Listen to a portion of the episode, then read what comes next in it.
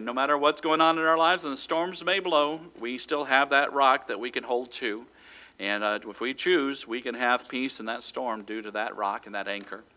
Let's open our Bibles for the, for the reading of God's Word to Amos chapter 7. We're going to dive right into the sermon today. Uh, we're not going to do a Bible uh, reading today because the passage that I'm going to be covering is very large. And so rather than just picking a part out of it when I really want to look at all of it, uh, we're just going to take it piece by piece and read it as we go, okay? And so, Amos chapter 7, we're actually going to cover the ha- uh, first half of 7 and then chapter 8 and chapter 9, okay? And so, we're going to do it, I promise you. Okay, and so uh, just uh, we're going to get an overview of this rather than take it uh, in detail. And so we're going to close this series on Amos in the next two weeks, Lord willing. And today I want to go through the last three chapters and see five visions that Amos saw and shared with Israel. Amos, there's no indication as to the time frame that Amos had these visions. Um, and uh, from what we can account, he saw these visions one right after another. And so I don't think we're doing any injustice by uh, taking all five of these visions and looking at them in order in quick uh, succession. Uh, next week, we'll close out the series by seeing the last part of chapter 7. We're going to actually skip over that today uh, because it's a kind of a parenthetical situation. And so we're going to take that uh, next week and uh, look, close out the series uh, on Amos and truth from Amos. As we've gone through this book of Amos, we've seen how God, in His mercy, has sent again and again prophets, the men of God, to proclaim that judgment is coming.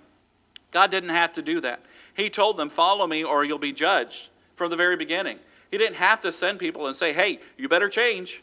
This is coming. This is coming. This is coming. God gave them every chance to repent. And his long suffering is astounding.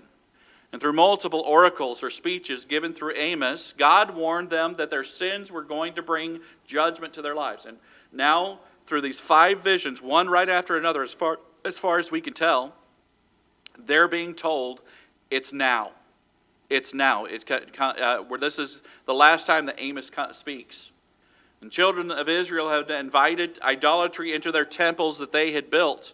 They tried to mix the worship of false gods with the one true God of Israel, Jehovah. And many Christians today are trying to mix the world with their churches, and it doesn't work. Uh, they're, uh, they're opposed to each other.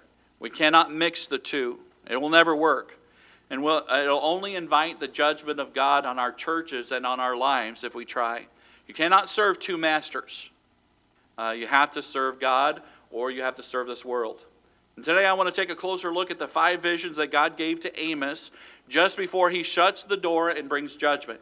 Each one of these visions, now, judgment didn't come immediately, by the way. Uh, there was some time between the last of Amos's ju- uh, uh, uh, prophecies and the time that judgment actually came. But this is the t- last time that Amos speaks, and he goes back home as far as we know. Um, but God gave to uh, Amos uh, these visions and then shut the door and walked away. Each one of these visions shows us something that we need to hear today, I believe. And the, it's going to be an unusual sermon today in that a lot of times I'll give you a point and then I'll expound on the point. Today I'm going to give the majority of the what we're talking about and the vision, and then I'm going to pull out a truth about that vision that will apply to us, and uh, that we can see from these visions, and uh, apply that to our lives. Make a few comments and move right to the next vision. Okay. Let's look at verses 1 through 3, first of all. In the first vision, we see Amos chapter 7, verses 1 through 3. It says, Thus hath the Lord showed unto me, and behold, he formed grasshoppers in the beginning of the shooting up of the latter growth. And lo, it was the latter growth after the king's mowings. And it came to pass that when they had made an end of eating the grass of the land, then I said, O Lord God, forgive. I beseech thee, by whom shall Jacob arise? He is, for he is small. The Lord repented of this, for this. It shall not be, saith the Lord. This first vision Vision number one, the vision of the locust, as it's often been called. These grasshoppers, or locusts, in Amos' vision, uh, came just as the latter growth was starting to shoot up, just as it was starting to come out of the ground. These locusts would decimate everything. It would completely destroy it. It would eat the tender shoots of the crops and completely destroy the crop for that entire year.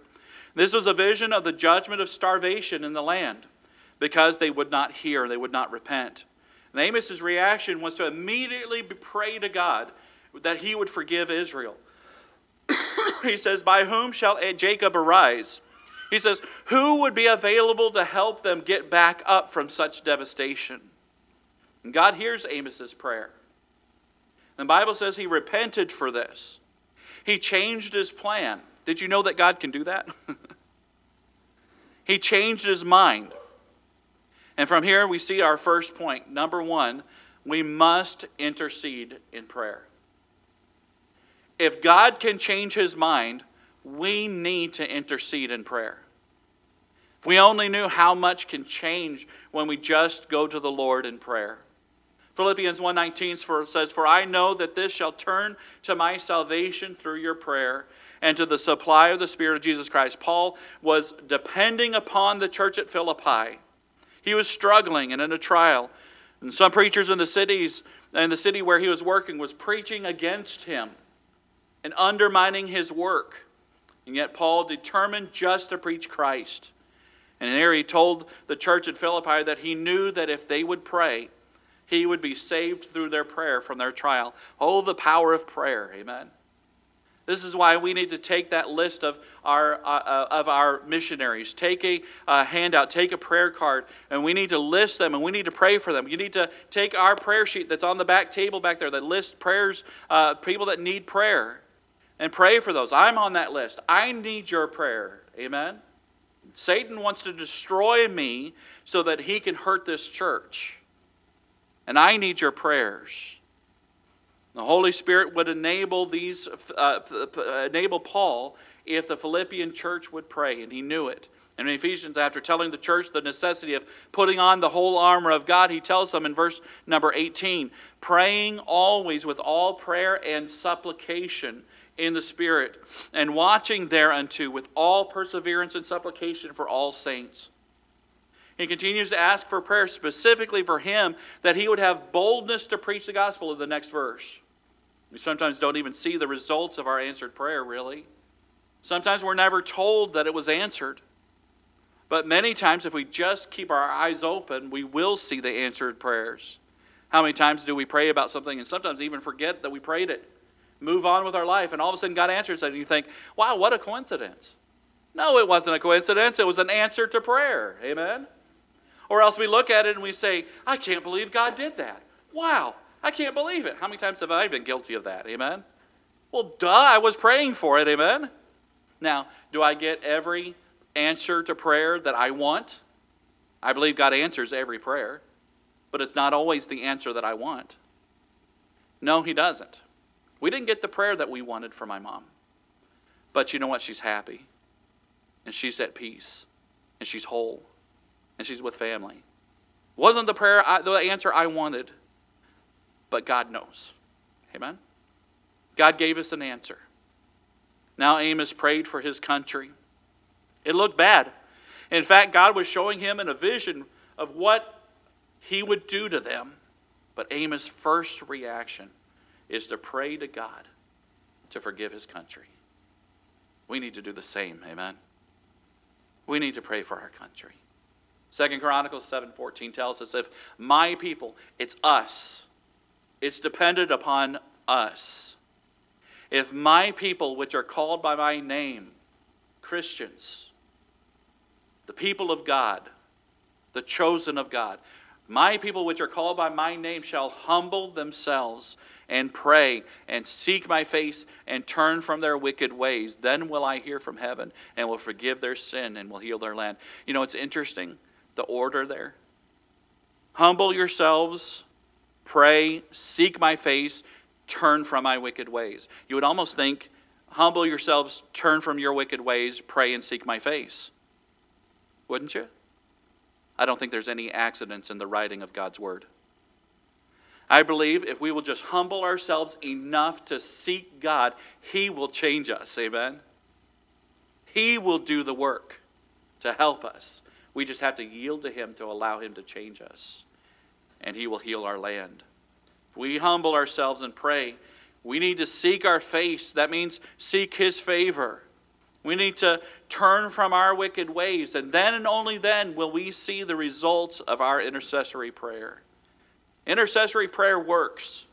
Just keep praying. In fact, the second version we see a vision of fire Verse 4, he starts and he says, Thus hath the Lord showed unto me. He says the same words. The Lord is showing it to him. He's not hearing it, he's seeing it, okay? We don't know how that worked. We don't know exactly what, what it was, but for some reason, God used a vision for him. The Lord called to contend by fire, and it, de- it devoured the great deep, and did eat up a part. Then said I, O Lord God, cease, I beseech thee. By whom shall Jacob arise? For he is small. And the Lord repented for this. This also shall not be, saith the Lord God. God has declared that he will devour the land still. He didn't not going to completely devour it like the locust. It'll be a part, but this time by fire.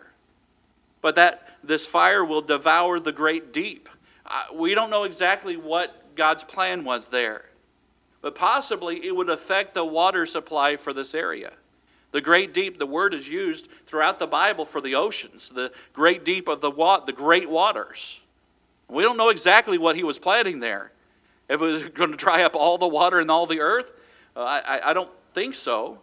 I think it's more dealing with the local area that he's dealing with right there. So I think the great deep he's talking about the waters beneath the land. It would dry up the founts of water.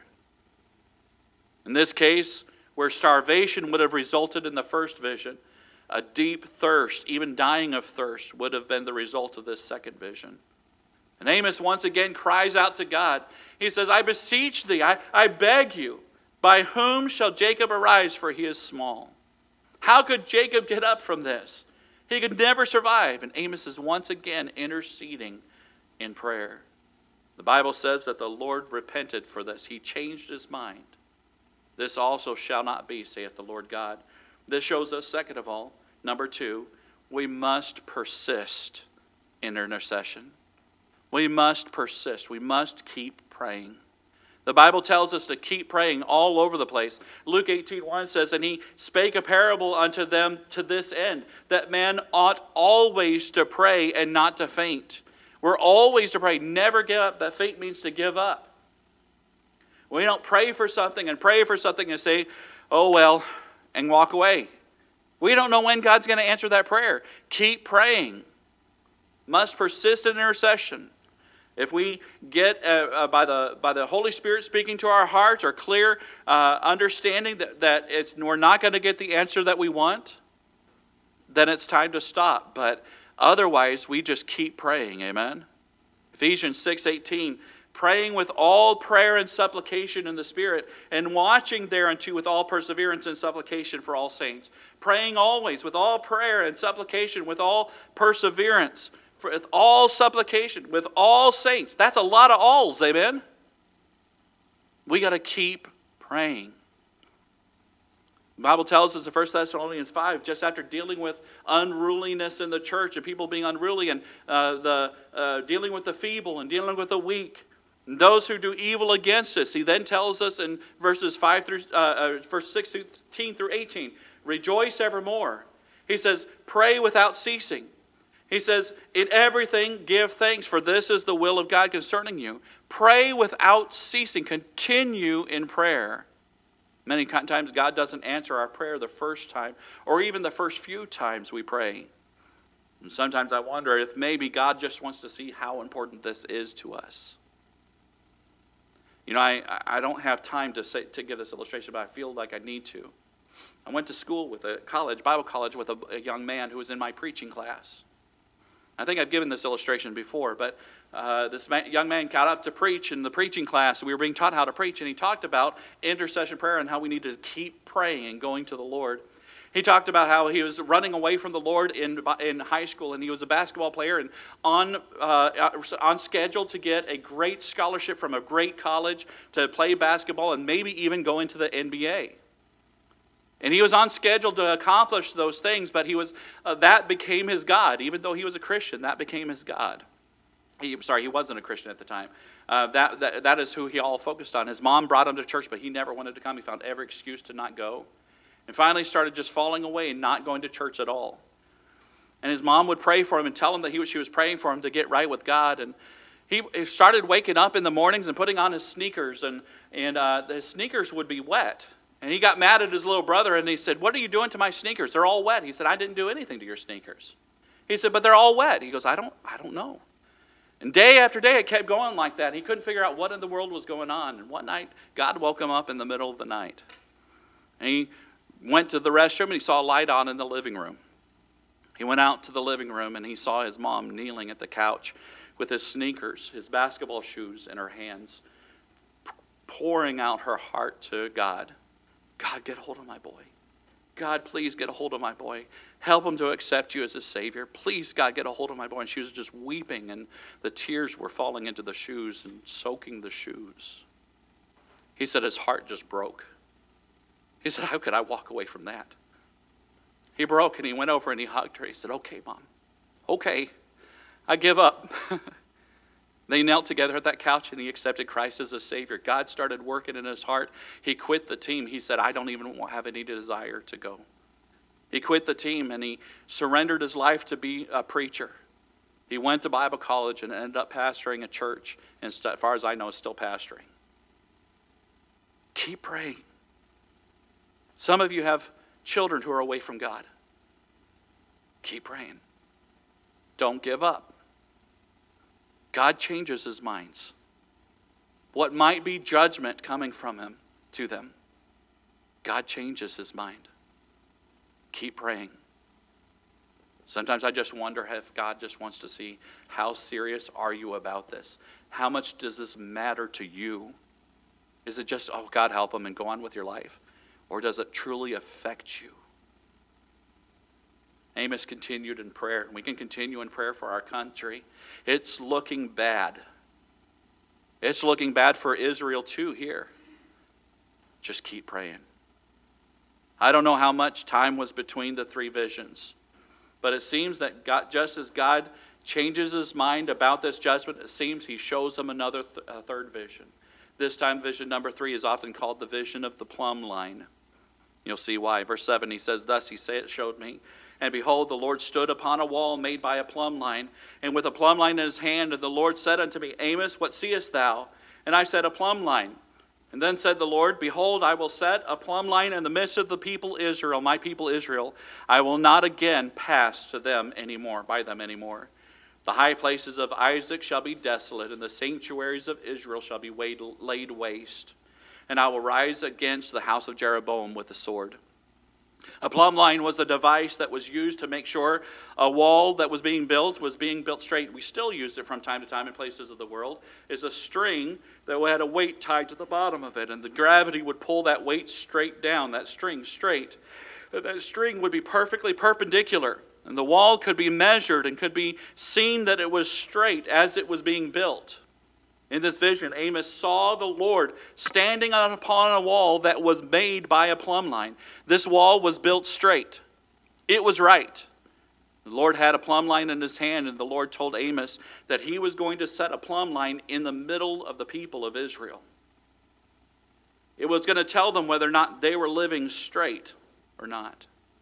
As a result, God says that is that He will, as the result of that test, he will not pass by them anymore.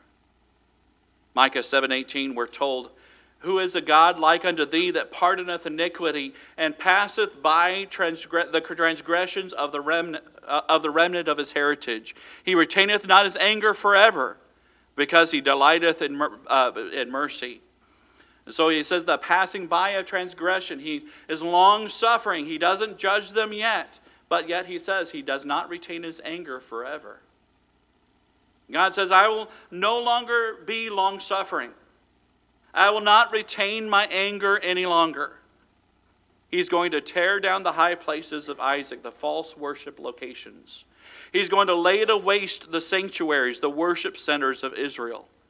He's going to rise against the house, literally, uh, the palace, the royal dwelling place of Jeroboam the king with the sword. This was an indictment, a declaration of judgment against two key parts of Israel the false religious uh, centers and the seat of government, the king himself. What can we learn from this vision? We must, number three, we must measure our life by the plumb line of God's Word. We cannot look at our lives and say, well, according to this world and, uh, and compared to this world, I'm pretty straight. I'm okay if I compare myself to the, the worst of society. so, well, I'm, I'm I, you know, I, I've, I've sinned, but I'm not too bad. I'm, I mean, after all, I'm not like Hitler. Well, wow, your bar is set high. You know, we're, our plumb, we're using the wrong plumb line. We're not using a plumb line at all. We're comparing ourselves to the most crooked and saying, Well, I think I'm pretty straight. But God's, God says, You're not straight at all. You need to compare your life with the plumb line of God's Word. This is what's going to tell you what needs to change. But so many of us are content to just accept what we are and hide the rest. You know, the Bible says in Psalm 119, 105, Thy word is a lamp unto my feet and a light unto my path. It's God's word that's going to direct us. We need to make our decisions according to His word. Our very life strength ought to come from God's word. Matthew 4 4 says, But he answered and said, It is written, Man shall not live by bread alone, but by every word that proceedeth out of the mouth of the God. God's word is what keeps us in line. God's word is what we need to use to feed us, to strengthen us, to help us. Bible says all scripture is given by inspiration of God in 2 Timothy 3:16. All scripture is given by inspiration of God and is profitable for doctrine, for reproof, for correction, for instruction in righteousness. He gives four things here. And I've said this before. Doctrine, it's talking about what is right. It's profitable for us to teach us what is right. For reproof, it shows us what is wrong for correction. It shows us how to make the wrong right. We correct it. For instruction, wow, that was a loud whistle. Uh, the, uh, for instruction in righteousness, that's how to keep the right right. Amen? So it, the Word of God is profitable for the whole of life. It's to show us what is right, to show us what is wrong, to how to make the wrong right, how to keep the right right. Amen? God's Word is here to help us. We need to stay faithful to it. How does your life line up with the plumb line of God's Word? Is your life's wall crooked? Fix it today. Make the adjustments that need to be made and yield to God and His Holy Spirit. The next section of chapter 7, we see priest of Israel confronting Amos. And we'll look at these verses next week. But in the fourth vision, in chapter number 8, we see the basket of ripe fruit. In this, uh, Amos, in chapter 8, we're going to go quickly through this. So, verse number one, he says, Thus hath the Lord showed unto me, again, another vision. Behold, a basket of summer fruit. This being summer fruit, the picture is that the fruit is ripe and ready for harvest. Verse 2, and he said, Amos, what seest thou? And I said, A basket of summer fruit. Then said the Lord unto me, The end is come upon my people of Israel. I will not pass by them anymore. The judgment time is ripe. The harvest is here. God will not pass by their transgressions any longer. From here, we see the prophecy of what will happen in the next verses. Chapter 3 The songs of the temple shall be howlings in that day, saith the Lord God. There shall be many dead bodies in every place. They shall cast them forth with silence. Quite a gruesome image here. The temple songs of joy will be turned and replaced with howlings. The word means wailings, a cry of deep mourning and distress. Everywhere they look, there will be dead bodies. And God, that begins to once again describe just why this is happening to them. Verse 4 Hear this, O ye that swallow up the needy, even to make the poor of the land to fail. They're designing their system so that the poor and the needy will fail and therefore will be taken as slaves and they could sell them. All of Amos has described this whole thing. Verse 5 he says, saying, When will the new moon be gone? That we may sell corn, and the Sabbath, that we may set forth wheat. They don't care about the feast or the Sabbaths. They just want it to be over so that they can get on with their lives and make business and make money.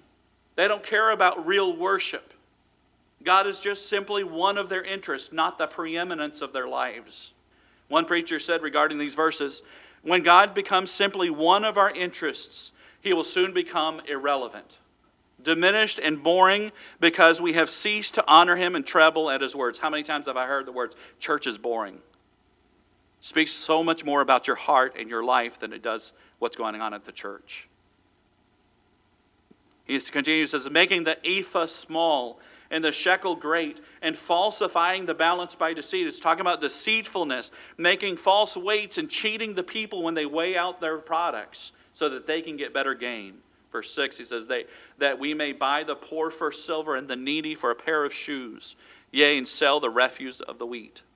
They do all of this so they can make money off of selling and buying the poor as slaves, trading them for a pair of shoes, even going as far as including the leftover parts, the chaff, and the parts that would be normally thrown away with the grain so that it would add to the weight, so that they would get less grain for the money that they were spending. They were deceitful and wicked. Verse 7 says, The Lord hath sworn by the excellency of Jacob.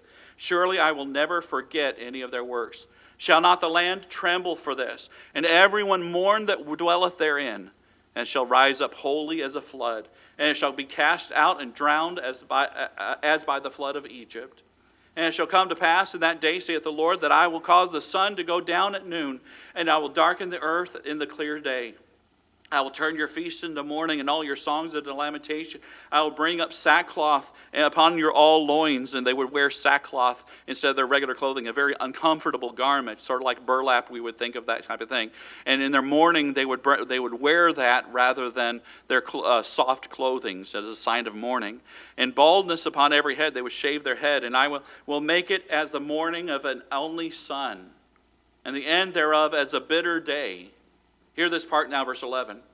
Behold, the day cometh, saith the Lord God, that I will send a famine in the land, not a famine of bread, nor a famine of water, the two things that he had threatened to do in the first two visions. Not of, not of starvation, not of thirst, but of the hearing of the words of the Lord. They will never hear from me again. God will cause them to not even be able to hear the words of the Lord any longer. He's saying it's too late for repentance. And they shall wander from sea to sea and from the north even to the east, and they shall run to and fro and seek the word of the Lord and shall not find it. In that day shall the fair virgins and the young men faint for thirst, thirst of the word of God, they're talking about. They shall swear by the sin of Samaria and say, The God of uh, thy God, O Dan, liveth, and the manner of Beersheba liveth. Even they shall fall and never rise up again. The culmination of God's judgment is here, and it's complete. They will never be able to hear the truth any longer and understand it. It's too late for repentance. They'll be so blinded that they will persist in their idolatry. They swear by the sins of Samaria. They say to uh, thy God, O God, uh, Dan, liveth. The manner of Beersheba lives. These are all pointing to their false houses of worship that they've been uh, worshiping at. And it ends saying, Even they shall fall and never rise up again. Utter destruction. We can simply learn from this, number four, we must seek God before it's too late. We must seek God before it's too late. Isaiah 55 6 tells us, Seek ye the Lord while he may be found. Call ye upon him while he is near. The answer is repent now. Don't delay. Seek the Lord while you can find him. Matthew 7 7 says, Ask and it shall be given unto you. Seek and you shall find. Knock and it shall be opened unto you. The doors are open. The uh, seeking is available at this moment, but the day is coming when judgment comes upon the earth, uh, on the, on the earth that it will be too late. You need to repent now. We don't know when that day will come. The arrogance and the pride of these people and Israel showed their refusal to turn to God of their fathers, and now it's too late. Don't wait. You're not guaranteed tomorrow. You don't know when judgment or chastisement will come. Don't wait for destruction to happen before you seek God. Don't wait for God to try to get a hold of your attention through sickness or disease or loss. Don't wait for God to bring financial ruin before you give Him your all in His control. By the way, when people mourn, a loss of someone. I've had a, not just a few come to me and say, Is it because of sin that I've done? No. You'll know. You'll know a 100%, without a doubt, if loss of some sort is because of your sin. God will convict you of particular sin that you have refused to repent from when that happens. If there's a question, the answer is no. Okay, you understand what I'm saying? That's not what we're talking about here. But when you refuse to give in and hold on to your sin and hold on to this, God brings destruction in various ways financial ruin, whatever the case may be. He's trying to get your attention, He's trying to get a hold of you. Don't hold back from God. Make Him your priority today. Hear the voice of God through the man of God that He has sent to you and turn back to God. You say, Pastor, I'm here. I'm sitting in the church. Why are you saying this to me? I'm already here. Listen to me right now. So were they. They were in the house of God giving, you know, it wasn't a real house of God, but they were still offering all, uh, uh, sacrifices to God, Jehovah. They were also doing it alongside other gods, which was wrong.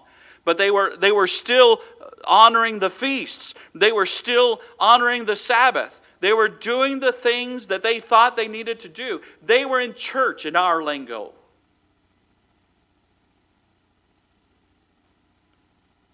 Turn to God before it's too late. And then we see Amos's last vision.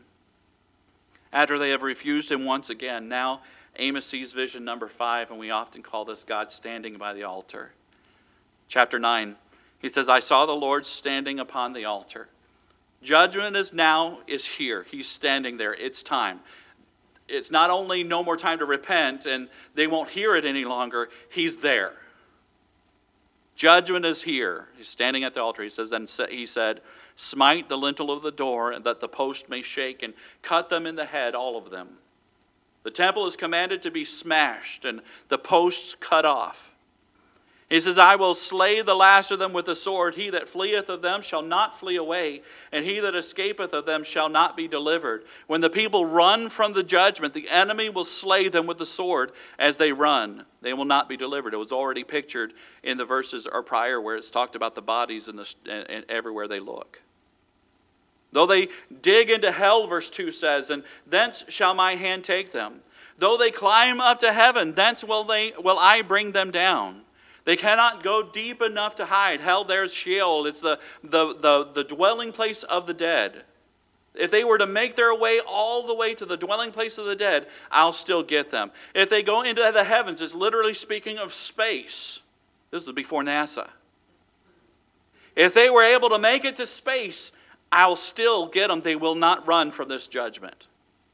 It's talking about the inclusion of the whole, no matter where they are. And though they hide themselves in the top of Carmel, the highest point in all of the nation, I will search and take them out thence. And though they be hid from my sight in the bottom of the sea, thence will I command the serpent, and he shall bite them. They will not escape. Though they go into captivity, verse 4, before their enemies, thence will I. Excuse me, I nearly made it through the whole sermon. Thence will I command the sword, and it will slay them. And I will set mine eyes upon them for evil and not for good. Many of those who are taken captive will still by the, die by the sword. Not all of them will make it all the way to Assyria. Verse 5 And the, the Lord God of hosts is he that toucheth the land, and it shall melt, and all that dwell therein shall mourn. And that shall rise up wholly like a flood, and shall be drowned as by the flood of Egypt. It is he that buildeth his stories in the heaven, and hath founded his troop in the earth.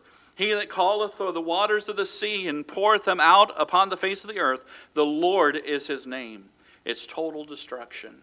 Accomplished by none other than the Lord. Capital L, capital O, capital R, capital D. This is Jehovah, Yahweh. This is the covenant God. He has made a covenant with Israel. Follow me, obey me, and you'll have blessings. Disobey me, and you'll have chastisement, as any father would chastise the son that he loves. Verse 7 he says, Are ye not as children of the Ethiopians unto me, or children of Israel, saith the Lord? Have not I brought up Israel out of the land of Egypt, and the Philistines from Caphtor, and the Syrians from Kir? He says, I send all the kingdoms and nations where I want them to be. I'm in control. I delivered you from, uh, from uh, Israel. In some way, he saved the Ethiopians, and he brought the Philistines from Caphtor to where they are. And whether it's godly nations or evil nations, he controls what's going on. Behold, the eyes of the Lord are upon the sinful kingdom and I will destroy it from off the face of the earth, saying that I will not utterly destroy the house, saving that I will not utterly destroy the house of Jacob, saith the Lord. He prophesies a shred of hope here in the end. There's a you know, all this gloom and destruction. There's a shred of hope here at the end. Not all of the house of Jacob will be destroyed. I will hold out a remnant. Here we see our fifth principle from this passage. We must be faithful even in the midst of judgment. We must be faithful even in the midst of judgment. There's going to be a remnant that's saved, that doesn't die, that does return to the Lord. We must be faithful even in the midst of the judgment. I believe with all of my heart that judgment is coming to America. I believe it. What are you going to do when that's happening? I don't know what that's going to look like. But I know we cannot go and reject God and embrace sin and not have the judgment of God come upon our land. What is your reaction going to be when destruction comes to America? Are you going to stay faithful? Are you still going to go to church even if it's not comfortable to go? Are you still going to read His Word and stay faithful to Him, or are you going to give up? Verse 9 it says, For lo, I will command and I will sift the house of Israel among all nations, like as corn is sifted in a sieve. Yet not, shall not the least grain fall upon the earth. All the sinners of my people shall die by the sword, which say the evil shall not overtake nor prevent us. There are a few who will turn back to God. There are a few who never even left Him and stayed faithful to Him. The prophets that, that proclaimed the truth, even in the midst of everyone else going to idolatry. He said He'll sieve them from those who will perish. Verse 11 says, In that day will I raise up the tabernacle of David that is fallen, and close up the breaches thereof. And I will raise up his ruins, and I will build it as the days of old there's coming a day when all this will be rebuilt that's destroyed. That they may possess the remnant of Edom and of all the heathen which are called by my name, saith the Lord that doeth this. Verse 13 Behold, the days come, saith the Lord, that the plowman shall overtake the reaper, and the treader of grapes shall uh, him that soweth the seed. And the mountains shall drop sweet wine, and all the hills shall melt. A picture of complete restoration of the kingdom of David a look into the future, reign of Christ, I believe. God is using hyperbole here. Uh, it's a description that is exaggerated to prove a point. He's describing the prosperity of the farms. They will just finish the plowing and they'll already be reaping. Talk about prosperity, amen? How many times could you sow in one year? It'd be exhausting. But still, it's an exaggeration to describe the prosperity of the land. Verse 14, he says, And I will bring again the captivity of my people, Israel. And they shall build the waste cities and inhabit them. They shall plant vineyards and drink the wine thereof. He had already prophesied. You're, you plant vineyards right now in your prosperity, but you're not going to drink the wine from that. It's going to be gone. You plant the vineyards, you plant the, the, the things, but you will not harvest it. God's judgment will come before you ever get a chance. Now he's saying, you're going to plant vineyards and you're going to drink the, the wine thereof. They shall also make gardens and eat the fruit thereof of them. And I will plant them upon their land, and they shall no more be pulled up out of their land, which I have given them, saith the Lord God. Even in the midst of all this destruction, God ends his message to Israel with a message of hope. There's coming a day a remnant will inherit the land again. The kingdom of David's seed will once again rule, and there will be prosperity and safety. That has not been fulfilled yet. They have the land, but there's war and struggle, no peace. But one day, they'll dwell there and never be pulled out. they will inherit that land and they will be ruled by a seed of David, the King Jesus. They'll be planted in that land and never be pulled out. This is a message of great hope here at the end. But this message is only for the remnant, a small number compared to those who suffered judgment. There's hope for the future, but not everyone will be able to partake in this hope. Matthew 7 13 and 14 it says, Enter ye at the strait gate, for wide is the gate and broad is the way that leadeth to destruction. Many there go, many there be that go in thereat. Because strait is the gate, and narrow is the way which leadeth unto life, and few there be that find it. Will you hear the truths of these visions? Will you pray for our country and for those who are headed to destruction? Perchance, maybe God will change his mind and we'll see repentance in our land again. I do not believe it's too late for revival to hit America. I will never believe that until God takes us home, until the Spirit of God is removed from the land. Keep praying. Continue in prayer, even if it seems hopeless. Just keep praying. Will you measure your life not according to the uh, established and accepted church, just like their false leaders, and their established church, but according to the eternal plumb line of God's Word? If this church ever has somebody standing in this, in this pulpit and preaching something contrary to this word, leave and find you a, a, a Bible preaching church. Amen. Preach, go somewhere where you'll hear the word of God preached. Not philosophy, but God's word. Will you seek God before it's too late? Will you remain faithful even when you see the rest of the country suffering under God's judgment? It's coming. Will you stay faithful or will you abandon God and His church when things get difficult? Stay true to God. Amen. He will lead us through whatever may come. Heavenly Father, Lord, we thank you for today. Father, I, I thank you for Amos, even though it's a difficult passages to preach, Lord, it's a difficult thing to hear.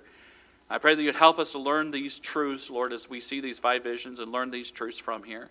May you apply it to our hearts and lives and help us change where we need to change. I pray that you would bless us, Lord. In Jesus' name I pray these things. Amen. We're not going to have a time of invitation today.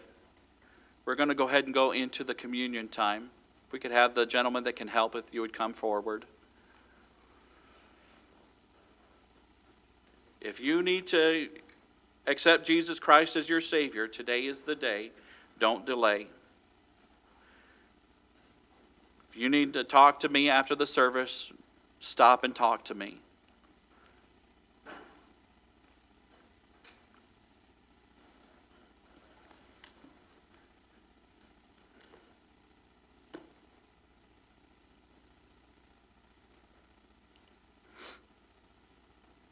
The Bible says in 1 Corinthians chapter 11, For I have received of the Lord that which also I delivered unto you, that the Lord Jesus, the same night in which he was betrayed, took bread. Uh, and he took, uh, excuse me, I got distracted by something here. Uh, lost my place here. He goes, When he had given thanks, he brake it and said, Take, eat, this is my body, which is broken for you.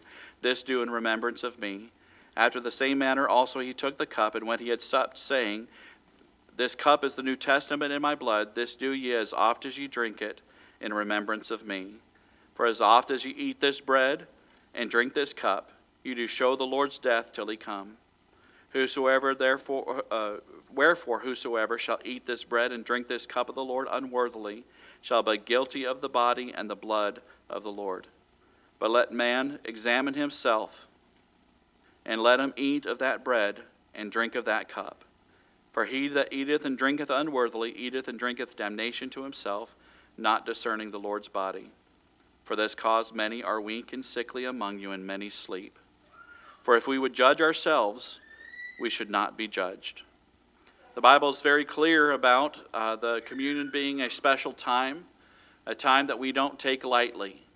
And uh, we need to make sure that we have a heart that's clean before the Lord. I often, most of the time, will take a, just a moment to uh, ask that we uh, seek the Lord during this time and see if we can um, ask Him if there be any way in us that is unclean.